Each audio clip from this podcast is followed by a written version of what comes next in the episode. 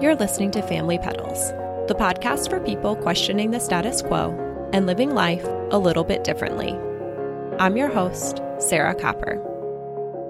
Today I am talking with Chris Wharton, a professor at Arizona State University and part of a one car family living in the suburbs of Phoenix. We talk about how he bikes in the urban sprawl, even in the hottest parts of the summer, and how incorporating active transportation affects your health, wealth, happiness, and sustainability.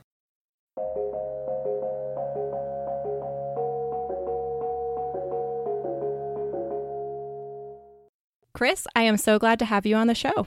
It's my pleasure to be here. I am especially excited to have you here because you are a suburb dweller, which provides a really different perspective. Right, right. When I think of what comes to mind when I hear people becoming less reliant on cars and moving toward active transportation, my image is of a dense, walkable neighborhood right by the city center. But your family lives in the suburbs of a major metropolitan area, and you're making it work with just one car. That's right. Yeah. Uh, we sit in the middle of the urban sprawl of Phoenix, Arizona, which is as sprawling an area as you could possibly find. It's all open desert. And so the development is just going out in all directions. We aren't in any kind of density at all, really. Yeah. Everything is spread out from our schools to grocery stores, um, our jobs, daycare, all of it.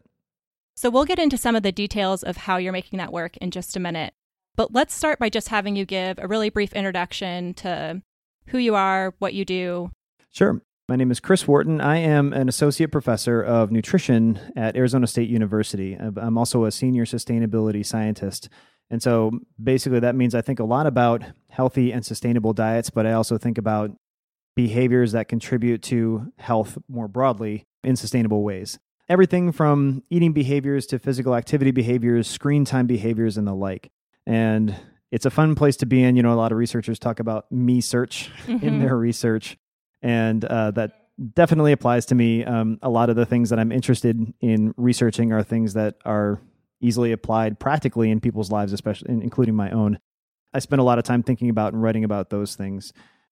Uh, my wife and I live in a town called Gilbert, Arizona, which is in the Phoenix metro area. And we have two young children, a two year old and a four year old. And so we have distributed lives. Um, they go to daycare. My wife is currently working full time, as am I. And so, yeah, we're we're making it work in the suburbs of very hot Arizona. Can you talk a little bit about how you started making that shift? Did it have to do with your research or was there some specific event that made you start thinking more about how can we become less reliant on a car?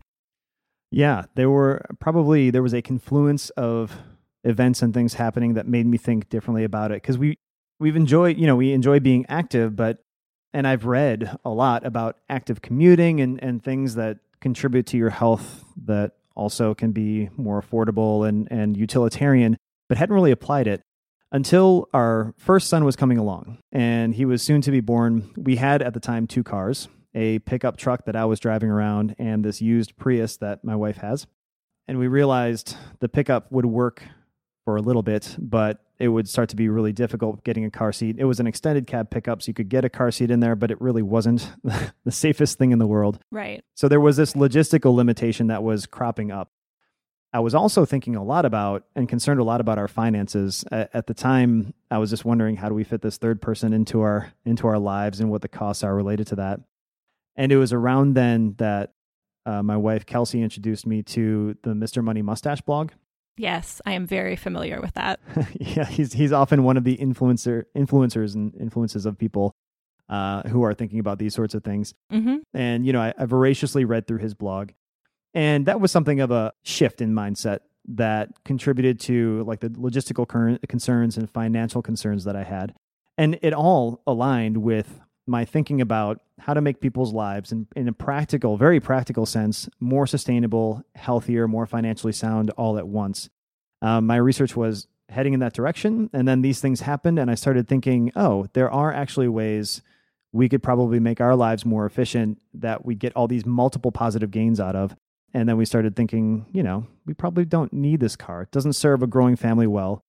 Uh, we can get by with the Prius. And it led us to re-examining our immediate environment and the other ways that we could get around and that's when we really started thinking about active commuting via bicycle Yeah, it's really interesting to me that you started that shift after you had your son because I found the first year of both of my children's lives the most difficult time to be using active transportation in so many ways, Yeah. and that it was much easier before and it's become much easier as they've gotten older. hmm So it's really interesting that you're doing it in a challenging place to start with in the suburbs and making that switch at a challenging phase of life to incorporate that as a family. Yeah, that's a good point. I mean, those are these are the challenging years. Uh, I feel like we're still in them, although coming out of them. hmm But yeah, it- and and there was a lot of experimentation I think that came with it. But the nice thing is, I think starting it right then, usually it's major changes in life and lifestyle that allow actually for for major changes in behavior. hmm That's that's something you see a lot in behavior change research. When people move, for example, from one city or one state to another, if they present themselves or adopt a new behavior uh, in a you know in a certain way, when they get to the new place, it's actually a lot easier to to maintain that behavior. Only because you know you're in a new setting, people identify you as doing these sorts of things. You kind of take on a little bit of a new identity from that perspective.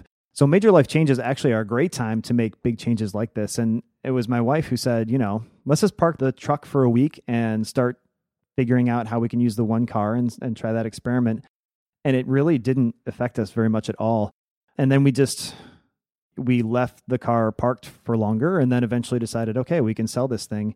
Then came the experimental phase of, okay, what's the equipment we need? When can we be actively commuting our youngest, our you know, our baby at the time? Hmm and how do we handle that versus driving around in the car and it just took some steps to kind of figure out the equipment the systems all of that and once you get the system in place it becomes normal like anything else Right. So we've talked a little bit about how you've started biking, but your family also carpools and uses public transit. that's right Can you talk about what a typical week looks like for you guys getting around and how you balance those different things? yes so as a professor i'm kind of all over the valley with different commitments different meetings and with community members and things. Most of the time though i'm either i'm either working from home which is a minority of the time or i'm commuting into the tempe campus of arizona state university or commuting all the way into phoenix which uh, gilbert is east of those locations so it's about half the distance to tempe and then twice that distance to to phoenix. So the majority of the time, my wife and I will carpool in together. Mhm. So she works at Arizona State University as well. So we can drive, drop off our kids at daycare, and then drive to Tempe and then get to work. When I need to get to Phoenix, um, usually I will drive in with her and then take, we have a light rail system. I'll take the light rail into Phoenix from there. On occasion, I will either bike into Tempe or bike to my meetings and other things in what we call the East Valley around where I live when I'm working from home. And then that's when I primarily depend on my bike. Sometimes I'll bike into Tempe, but that, that's a 20 mile haul, so that's uh, less frequent. So in any given week, it's probably a couple days I'm bike commuting and working from home or in and around the East Valley. At least a couple of days we are carpooling in together to Tempe and then staying there. And then one, sometimes two days a week, I'm taking light rail or the bus to get into Phoenix. Okay. And I believe you talked before about how sometimes you also take your kids to daycare Mm-hmm. via the trailer, or at least I think you were doing that during your sabbatical time. and I'll do that during the during regular semesters as well. It depends, you know, usually on, on my schedule when my earliest meeting is. But yeah, so we have in in this area of the valley, the Valley of the Sun is what it's called. Uh, we have a lot of canals. In fact, more canals than Venice is what people like to say. So canals are the way we distribute our water around all of the municipalities in the valley. And we also have a lot of power line trails. And the two of them coupled together make for an incredible network of bicycle trails. So we actually have one canal plus some power line trail that connects me almost the entire way without having to take any roads to where my kids' daycare facility is. And we have we found a trailer that works really well. The kids are small enough so they really enjoy being in the trailer together. And when the weather is nice, which is the majority of the year, I can trek them into daycare and then get to work from there. And that's about a 40 minute bike ride to their location. Another 40 minutes from there to get to Tempe, for example, if I was going to bike onto Tempe, Get your workout in, in addition to getting where you need to go. for sure. So you've already told us that you have a trailer to get the kids around. Mm-hmm. Can you talk a little bit more about the specific bikes that you use and what you do and don't like about your current setup? For sure. It took us a little bit, like I said, to figure out the exact equipment. We had started with a trailer, the brand of which I can't remember now, but you know, we were putting our youngest son into that trailer when he was maybe 10 or 11 months old. Mm-hmm. And that's right around the time you can start doing that as long as they have good neck control and such. It was a poor design. The engineering was awful. And so he would just continuously slide down off the seat into a little puddle basically at the front of the trailer. Um, that wasn't working for us. So we decided to invest some money into a Burley trailer. And Burleys are, they have some pretty top of the line type of trailers. We have the Burley Encore and that one works really well for us. It can seat two kids and hold up to 100 pounds, and the seats will declamp and, and kind of fold down. So if you want to do grocery shopping, which we do on occasion with the trailer, you can do that too. Mm-hmm. So that's the trailer we use. I've got a Trek bike, a Trek 7.1 FX. So it's a slightly older model, and it's a beginner model. That new costs 400 to 450 as well, but it's been incredibly trustworthy. I've had to replace the tires and things and, and many spokes and have actually a, a, one of the wheels rebuilt. It's a beginner's commuter bike. And so I don't think anybody was expecting to have anyone put the miles on it that I do. Right. But with some fixes and, and setting it up in other ways, it's good to go. And I've been using it now for almost four years and it has held up really, really well. So it's not much of an investment to, to have a trustworthy bike. On the bike, I have a Topeak bag system on the back with a rack. And so that plus the trailer is everything I need in terms of storage capacity to bring the kids all their gear for daycare and then everything I need, my food and clothes and toiletries if I'm going to take a shower on campus to get myself to daycare and then to to work. And that's really it. And uh, it works really well. I could definitely, I mean, I would definitely enjoy the trappings and bells and whistles of a higher end bike. But frankly, the minimal design of the Trek works for me. So all in all, I'm I'm really really pleased with the setup. I actually made the mistake of buying too nice of a bike when I got started Mm. and thought that I needed a road bike. And it turns out I much prefer, I have a cheaper commuter style bike right now, and I love it much more than I ever loved the road bike. Mm-hmm. Cost is definitely not everything when you're looking at getting a bicycle. Yeah, for sure, for sure. But I guess the the notion is you can get into this with an investment to be sure. Like if you bought everything new, you might spend say a thousand dollars. But of course, the comparison is if you're offsetting some amount of driving, and I'll put at minimum a thousand miles on my commuter bike a year, which is not massive, but it's definitely offsetting quite a bit of say a second car. You know, that's maybe four, three months of a car payment, for example, and then your investment is paid off. It's an incredible uh, return on investment, and that's not even including health benefits and everything else. Right. And it's allowed your family to be able to be a one car family. So the savings you get from that every year are just many times over the cost of the initial investment. Certainly. So AAA data tell us that the average cost of owning and operating a new sedan in the US is about $8,000. If you're driving a new SUV, it's closer to ten or eleven thousand dollars. Even if you're driving a used car, owning and operating a used car is going to cost you probably four to five thousand dollars a year. That's everything all told: tires, maintenance, registration costs, all these things, insurance, and the like. And so, an investment, a one-time investment of thousand dollars plus, say, even a couple hundred dollars of maintenance of your bike over the course of a year, is far, far less, obviously, than even driving a used car around. And the average car also emits five to seven tons of CO2 a year. That's gone. So there's there's savings, environmental impact, and of course, if you bike even just an hour, there's hundreds of calories burned. It's great for your your health as well. Absolutely. So you've talked a little bit about your current setup, but could you talk about how you see that changing as your kids get older? Yeah, that's a good question. I I've been thinking a lot about that, and we were very interested in getting our kids on bikes early on, and so our youngest right now is on a balance bike and doing well with that, and our oldest is on a pedal bike, um, and he has been for about a year. Completely skipped over training wheels and that sort of thing. That's usually actually not necessary if you go the the the push bike or balance bike route early on. But I'm hoping that for most local commuting, in fact, our my kids now will go with me to our local bakery, which is about a mile away, uh, without a problem, Mhm. and so we can all bike independently.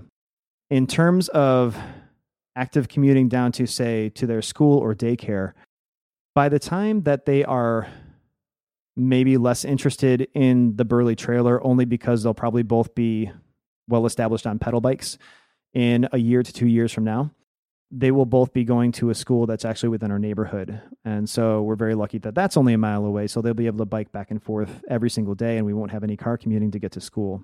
So I'm imagining that we'll transition to that. And then any longer sort of weekend adventure type things, they'll still be good in the Burley uh, trailer for, I think, a few years to come. Okay. Yeah, my hope is I can move from a trailer to them just being on bikes for most of our commuting. That sounds great. Have you experienced the problem in your trailer? We have a much older version of the Burley, Mhm. but the issue we had with our kids as they got older is that they sort of um, slumped into each other. the weight seemed to be towards the middle, and then that created some problems with siblings, as it does when one sibling is invading the other one's Sure. space. And so that was one reason why we use cargo bikes with our kids, Mm. and that has been better for us as they've gotten Mhm. older. Where they're not both ready to be on pedal bikes, especially for long distances, or we have some roads that at this point I'm not quite comfortable with my kids being on, or they have really large Mhm. hills that they're not quite ready to get Mhm. up yet.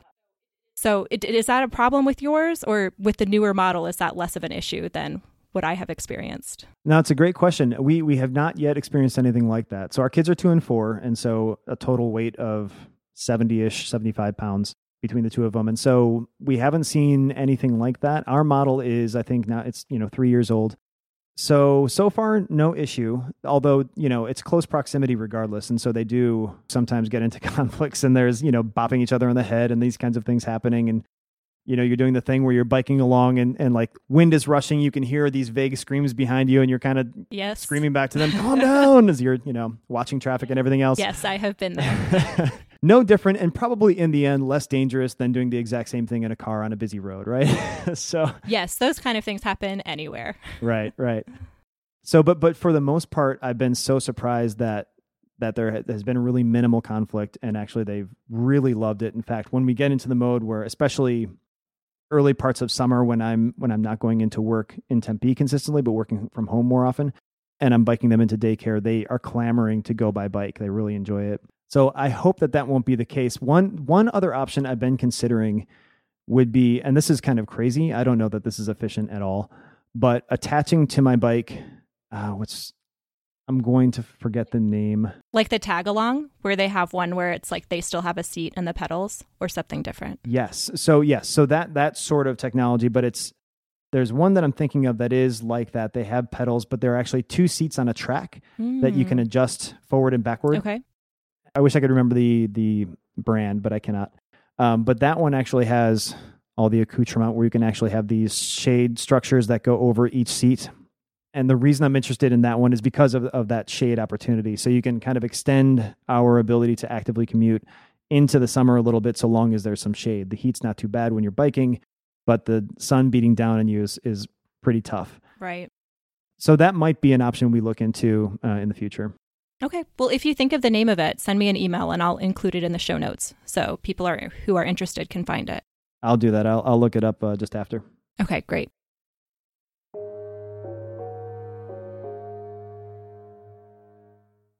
So you've talked a little bit about how excited your kids are to be on a bike and how they learn to be on a pedal bike really young.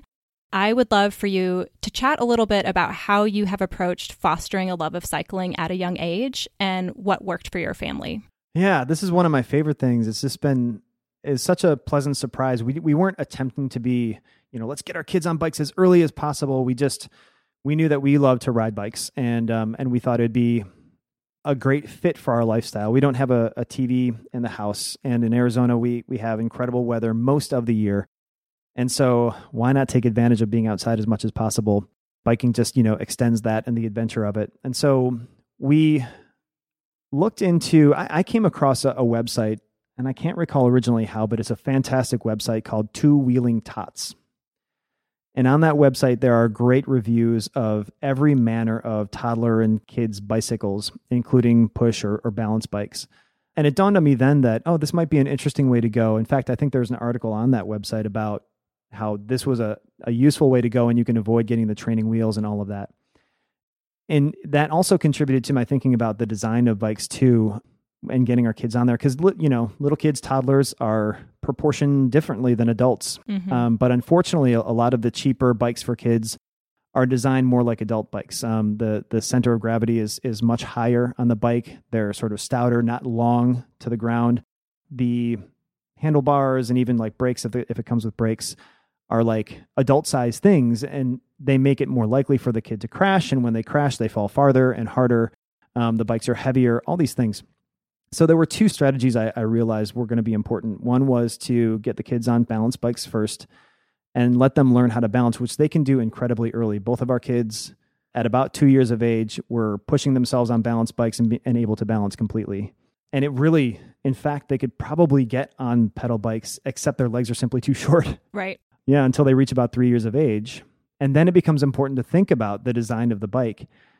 And so, there again, because I, I valued it so much and the kids really loved the balance bikes, I invested in a more expensive toddler bike called a Knock, which is spelled C N O C. It's by Isla Bikes, which is I S L A Bikes. Uh, it's a UK company. And the bike that I bought for our older one, because he's the one on the pedal bike, is was 300 plus dollars which is, you know, quite a bit more than your standard Huffy or something like that. Right. But it is specifically designed for a little kid. It's wider, it's closer to the ground. All of its parts are designed for little hands and little feet. And I just I wanted something that maximized their potential for success and minimized the potential for crashing and burning, um, so that they would, you know, more easily come to love it.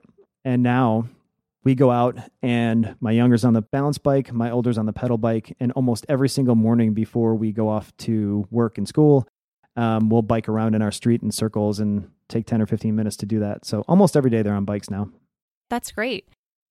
We had a similar approach, which was, you know, we don't care when our kids learn to ride a bike. I feel like that's the same as any other developmental milestone where, Mhm. you know, by the time they're in school, no one knows who rode a bike first, just like no one knows who walked first or learned to talk first. Right. Those things all even out. Mhm. But we love it so much and wanted to be able to do those fun family activities together and to share something with them that we love so much. And it's different being a passive participant riding in a cargo bike or in a trailer than it is to be riding next to somebody and riding on the street yourself. Mhm. But we also did the balance bike route. We got a Strider balance bike Okay. and my son loved it when he got it for his second birthday, but he loved to park it. He would walk it around the yard and park it various places. He was very uninterested in actually trying to ride it. Right. And that was the same until he was three and a half. That Yeah. was that spring is when he suddenly decided, oh, I should ride this thing. And I think that's because he had a friend who was also riding a balance bike. And then he went that spring from zero interest riding a balance bike to riding a pedal bike within just a few months. Oh wow. Yeah. But it is interesting how, you know, I felt like we were really fostering this great environment for our kids to get on a bike. And I don't know if part of it is we're on a bike so much that it wasn't novel to them and mm-hmm. just sort of like, oh, yeah, you get on a bike to go places. And, or if he just, you know, would rather dig in the dirt because he's two and that's what two year olds sometimes want to do. Totally. I think we see similar differences in in our kids. Our older kid got really quickly into the bike and on the balance bike just within a couple of months he was pushing himself and trying to get as fast as possible and loving going down hills, Mm-hmm. which was like terrifying to us but also kind of exhilarating and awesome. But our younger son is totally different. He he's totally content to slowly push himself along, barely get gliding at all. When he reaches a hill, he will stop and get off and walk the bike next to him at his side, like all the way down the hill. And so you do have to have pretty incredible patience if you're going to go that route for very slow Yes. bike rides. Um, yes. but I feel like it's worth it in the end because in either case, regardless, they will be young kids, seven, eight, nine. They'll be teenagers, whatever point in life. They will look back and not remember a time that they didn't know how to ride a bike. Right. I have this thing about things that you want inculcated, whether this becomes something that's important to them, active commuting or not. Just the things that I think are great skills to have. I want them to be almost intuitive feeling like this is just a part of who Mhm. I am. I just know how to do this. And in the same way, we have musical instruments around so that they're just They know the feeling of piano keys under their fingers, whether they ever learn it or not. It's not foreign to them and a different thing whenever they see it later in life. And I think the same thing can be said for biking and active commuting. It's just something that is a normal part of, of how they grew up and who they are. And it might make it easier in the future for them to adopt it if they so choose. Yeah, I feel the same about a lot of those different points. And I think it will afford my kids a sense of independence at mm. an earlier age when they'll yeah, be able to yeah. get around that way and be really comfortable on the road. Not just know how to ride a bike, but be more comfortable with the rules of the road and how to be interacting with cars on the road. Because we do that so much together as a family. For sure. And who knows? I mean, they may hate riding a bike when they get older, but right. at least they'll have that knowledge. so I'm yeah. I'm very aware that this whole endeavor that our family is undertaking could could backfire at some point in their lives, but but it'll still be a part of them. You know, it'll still be something that they can come back to at a later time if they want to. Mm-hmm. And mm-hmm. it's something I didn't discover until I was an adult. It was much later that I began to experience the joys of getting around by bike or without a car, walking, busing. So, yeah, same here. And that's actually, I think, a really good point because because I'm the same. I didn't really discover this till later in life. And I think that's because, you know, obviously the systems that have been designed around us, the the urban or uh, the physical environment around us, all of it's been designed not to promote walking and biking first, but instead to drive everywhere. You don't naturally necessarily come to it because you see people driving first and then walking and biking second. Uh, so if it's been part of their childhood, their upbringing, it will be less an alternative sort of lifestyle, I think, later on, and perhaps more easily adoptable if they want it. And I think the other point you made about safety is actually a really good one, too. Like our kids, when we go out in the mornings, we're biking around in circles on the street in our neighborhood. They're really cognizant now of cars. And the rule is whenever you see a car coming, obviously you, you immediately go to a sidewalk. And so, and I'm, they're never in the street without me there, too. So I'm always kind of being vigilant. But they themselves now, independently, either one will see a car like coming out of a driveway or per- potentially turning onto our street, and one of them will scream "car," and everybody hits a sidewalk. Right. And they know to stop at every street corner and look every way. And you know they're still very young, so I think feel like the inculcating the notion of safety is really helpful too. Yes, we have tried to instill a very healthy fear of cars in our children. So, my wife Kelsey grew up that way too being very afraid of or the potential of danger in cars, and that's a that's a, that's a good thing. Yes. So we've already touched on this a little bit, but I'd love to hear you articulate more what you see as the benefits of being a one car family who's trying to incorporate active transportation in your life, both for you personally and for your family as a whole. Oh, so many. Where to begin? well, the, the financial benefit is immediate. And I, I, say that because I think you know everybody can connect to concerns about finances, and mm-hmm. the we've seen the median income for the average American family go up recently to you know closer to like fifty six or fifty eight thousand dollars a year, which is a good thing. But savings rates still haven't improved much, and, and American families are saving like four to five percent of their take home income. So we're looking at just a couple thousand dollars a year is what people are saving outside of potentially any retirement or any other savings.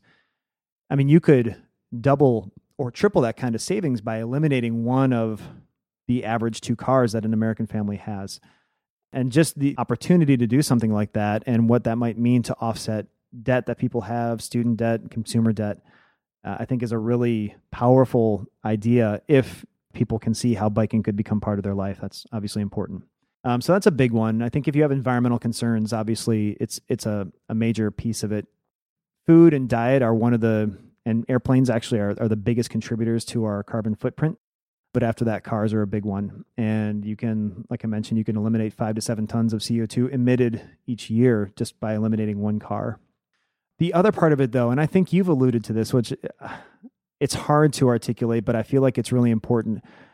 The way I describe it is, you know, when you're in a car, you're the the job is to go from point A to point B.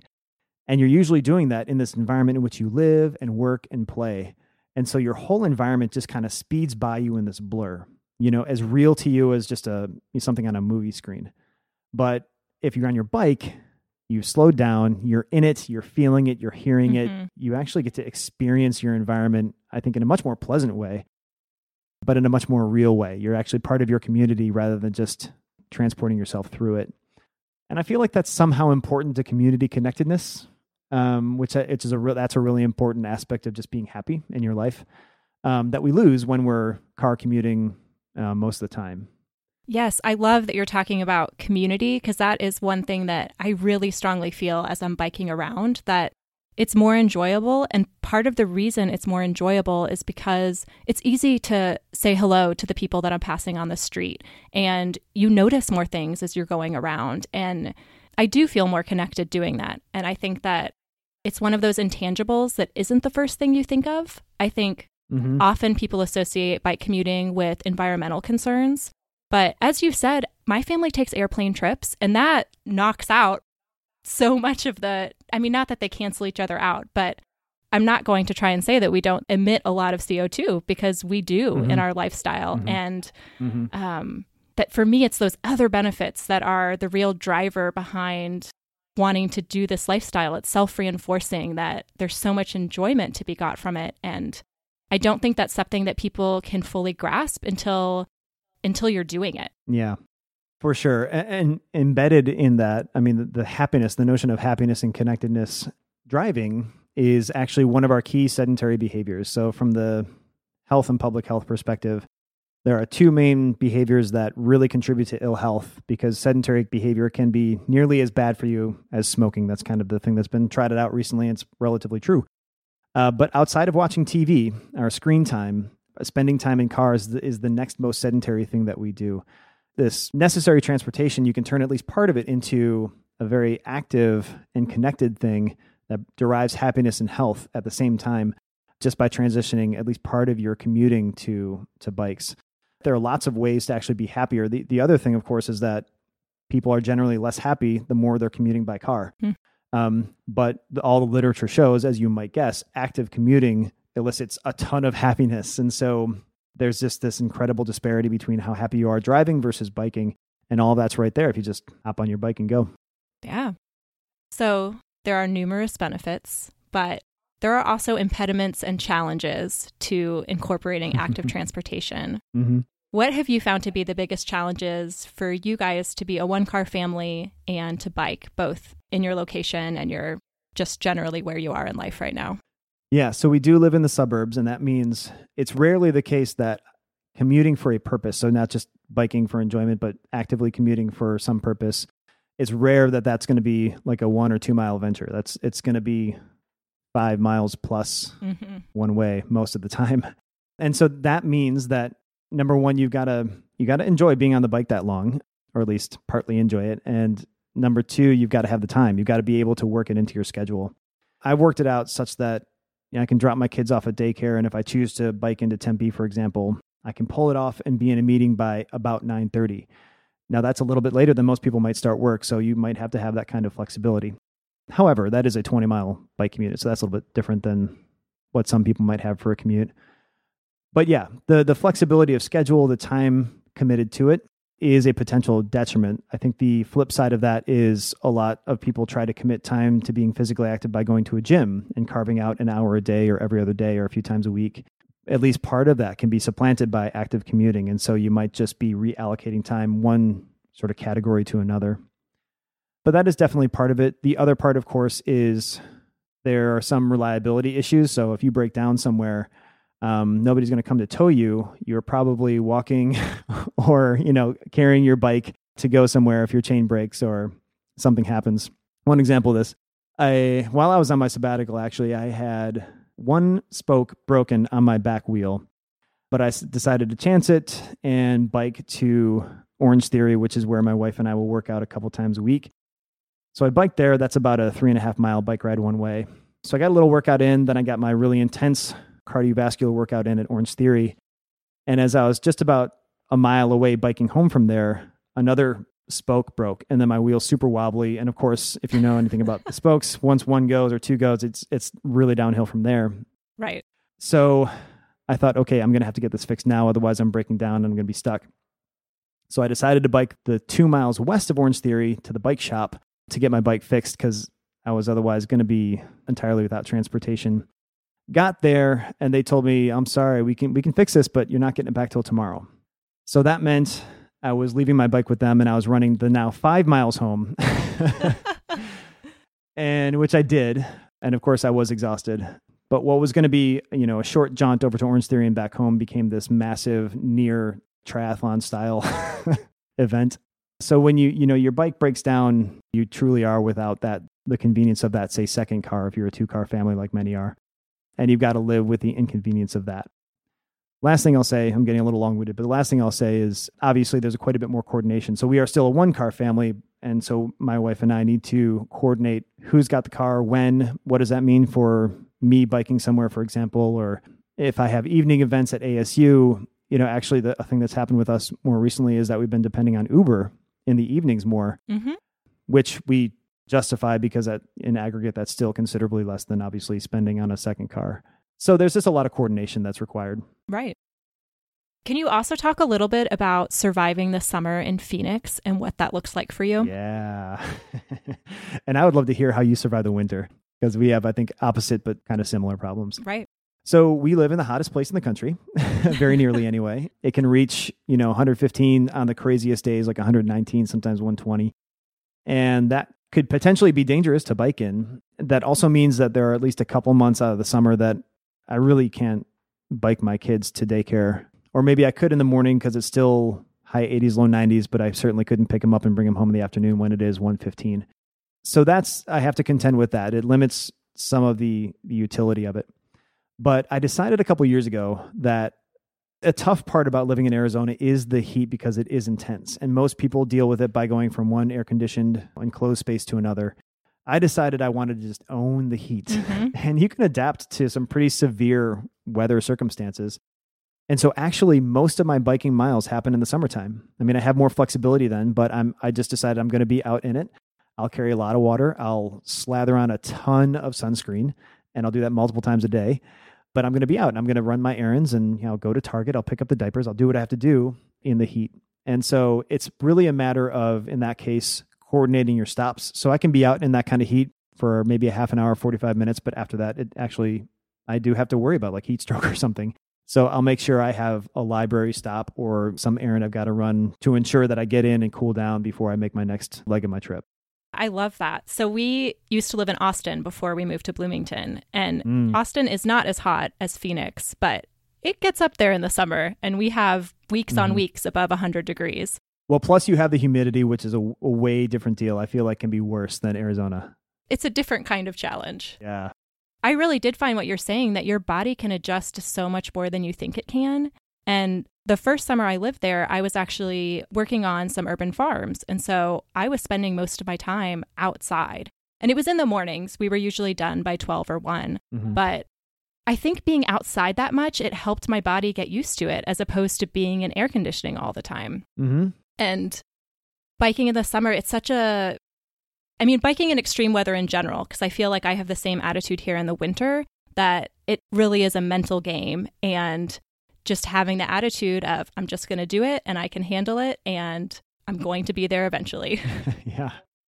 I really loved Mr. Money Mustache had an article about biking in the winter in Colorado and how we shouldn't hunker inside during these more extreme times, that you can still go outside all through the winter. You can still be enjoying the outdoors. And in some ways, it's more enjoyable because there's less people out there and it feels yeah. like you have it to yourself. That's totally true.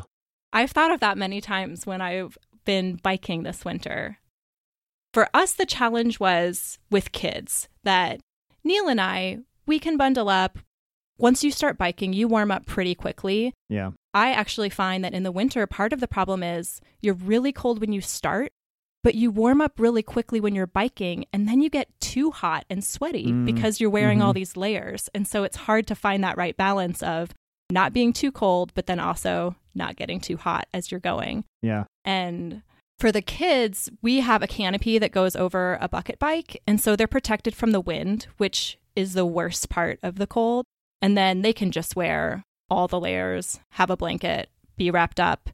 And in Bloomington, we have a different situation than what you do, where you were saying most of your trips where you're doing this kind of utilitarian cycling are 10, 15 miles away, where mm-hmm. for us, everything is within a couple miles. Mm. So even if it's really cold, I think we're going to be there in 15 minutes I can handle anything for 15 minutes. So, yeah. That's great. That's a great mantra. That's that's useful.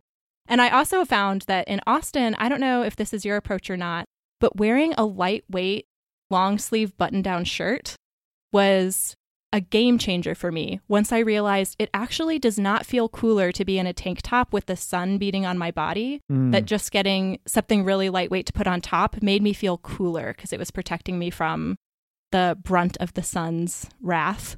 Yeah, counterintuitive, but totally true. I've got a couple of REI shirts that are you know, unfortunately synthetic fiber, but they are lightweight and they are SPF kind of rated, mm-hmm. and they're long sleeve. And so I'll actually, yeah, I'll wear, I wear lo- only long sleeve shirts in the summertime when I'm biking for that extra protect- protection, and it it does actually help, I think, in terms of temperature regulation too. And for the winter, the most challenging part for me has been to keep my hands warm, mm. that the rest of my body is fine, but that in the really cold, my fingers are cold. Yeah. And I'm actually still searching for the perfect pair of gloves. So if any listeners that live in cold environments have a recommendation, Neil and I are all ears. well, I'd like to add to that challenge to your listeners then too. So the opposite problem for me here in the summer is too much heat for the kids. And so I haven't attempted to take them out in late June through to July and probably most of August because it is just too hot. And so I think some sort of misting device mm. coupled with the trailer could be enough of, of a solution to get us the half hour to 40 minute commute to daycare. But I just don't know how to mount that. I don't know what that would look like. I've been looking for all sorts of solutions and just, just have not found a temperature regulated kind of system that would work for the kids in a trailer. So if anybody, yeah, anybody has an idea on that, let us know. Yeah, let's crowdsource these problems.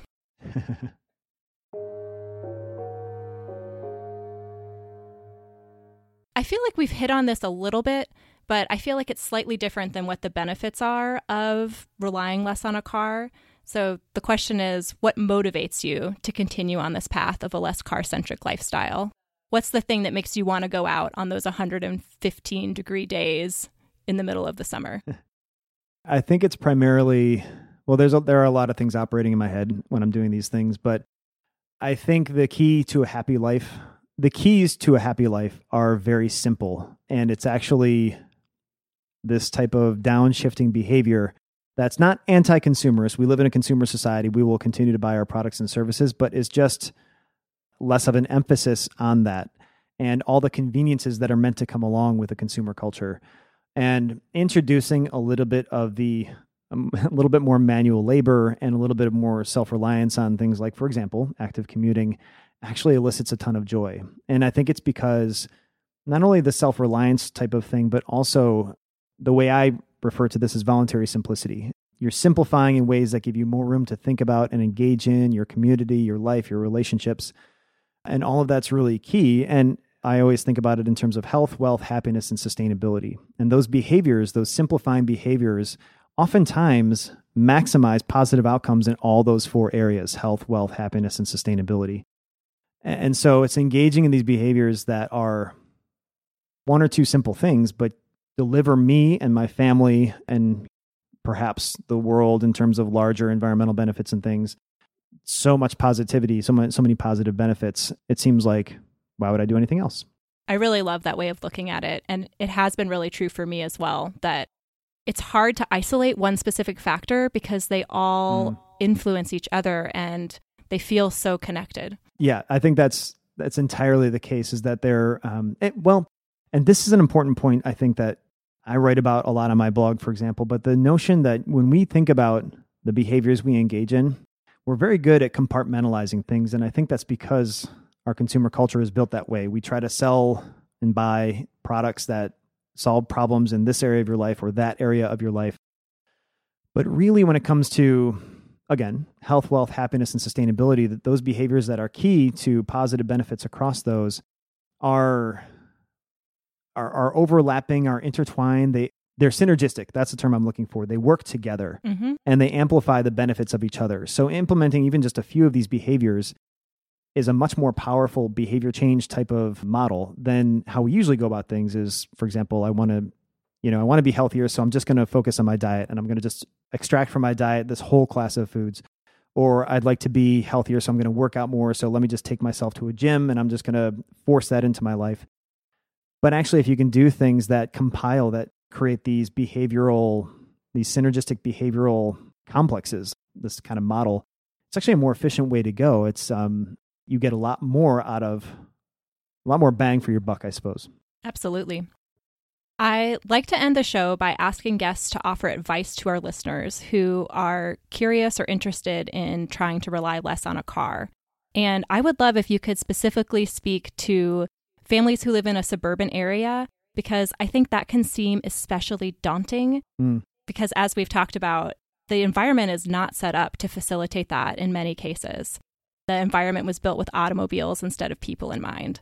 So yeah. I'd love for you to offer advice on either mindset shifts that would help with that or specific practical ways for people to get started on this path?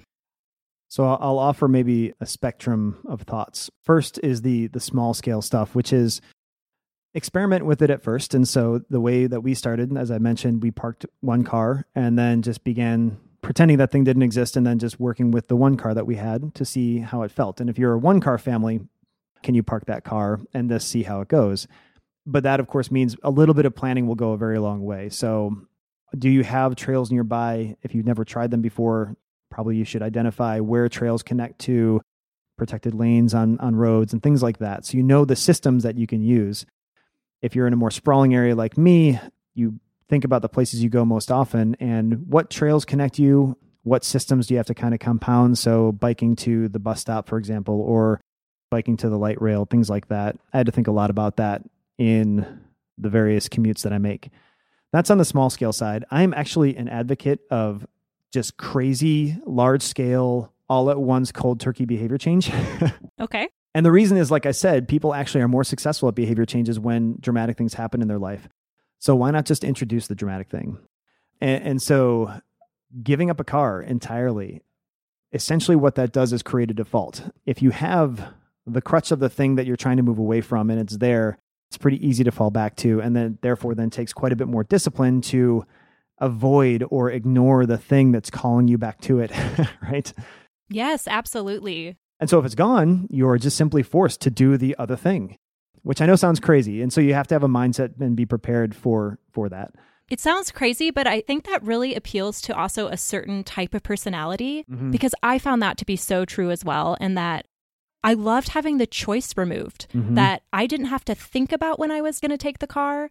I just knew I wasn't. And that I think that I would have spent so much more mental energy agonizing over when I was going to do it and when I wasn't and should I or shouldn't I and that it felt easier to remove the choice. Yep. I really feel like that is a it's a very strong way to elicit lasting behavior change. There are very few strategies that work for people when it comes to especially health behavior change. But if your circumstances just dictate a behavior, then you're going to do it.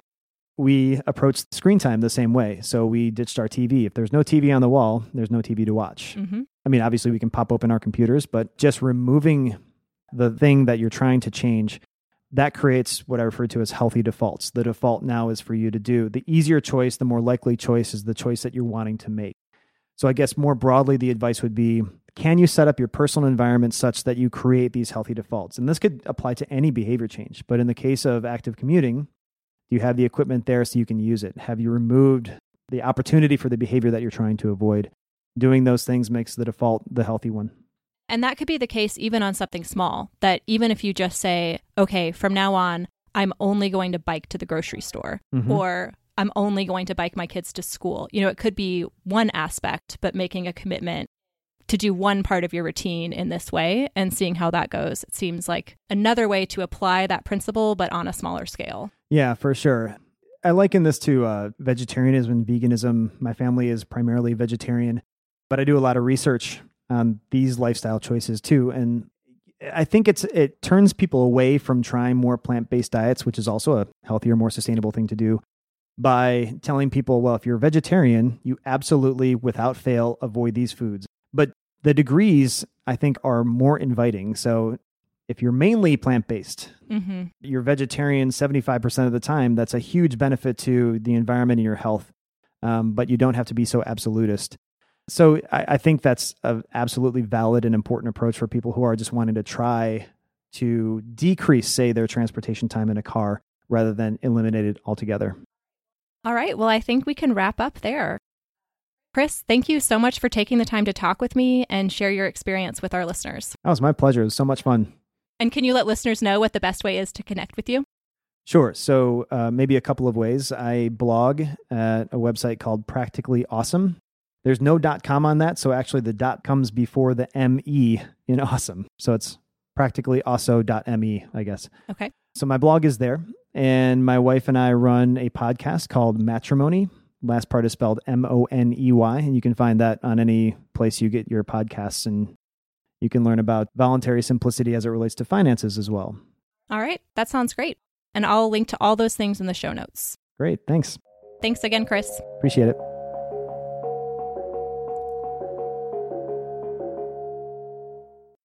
I'll link to all the bikes, equipment, articles, and sites mentioned in this episode in the show notes. If you have any thoughts or suggestions about the show, or ideas for Chris on the best ways to cycle with young children in extreme heat, be sure to leave a comment on Instagram at FamilyPedals or at FamilyPedals.com.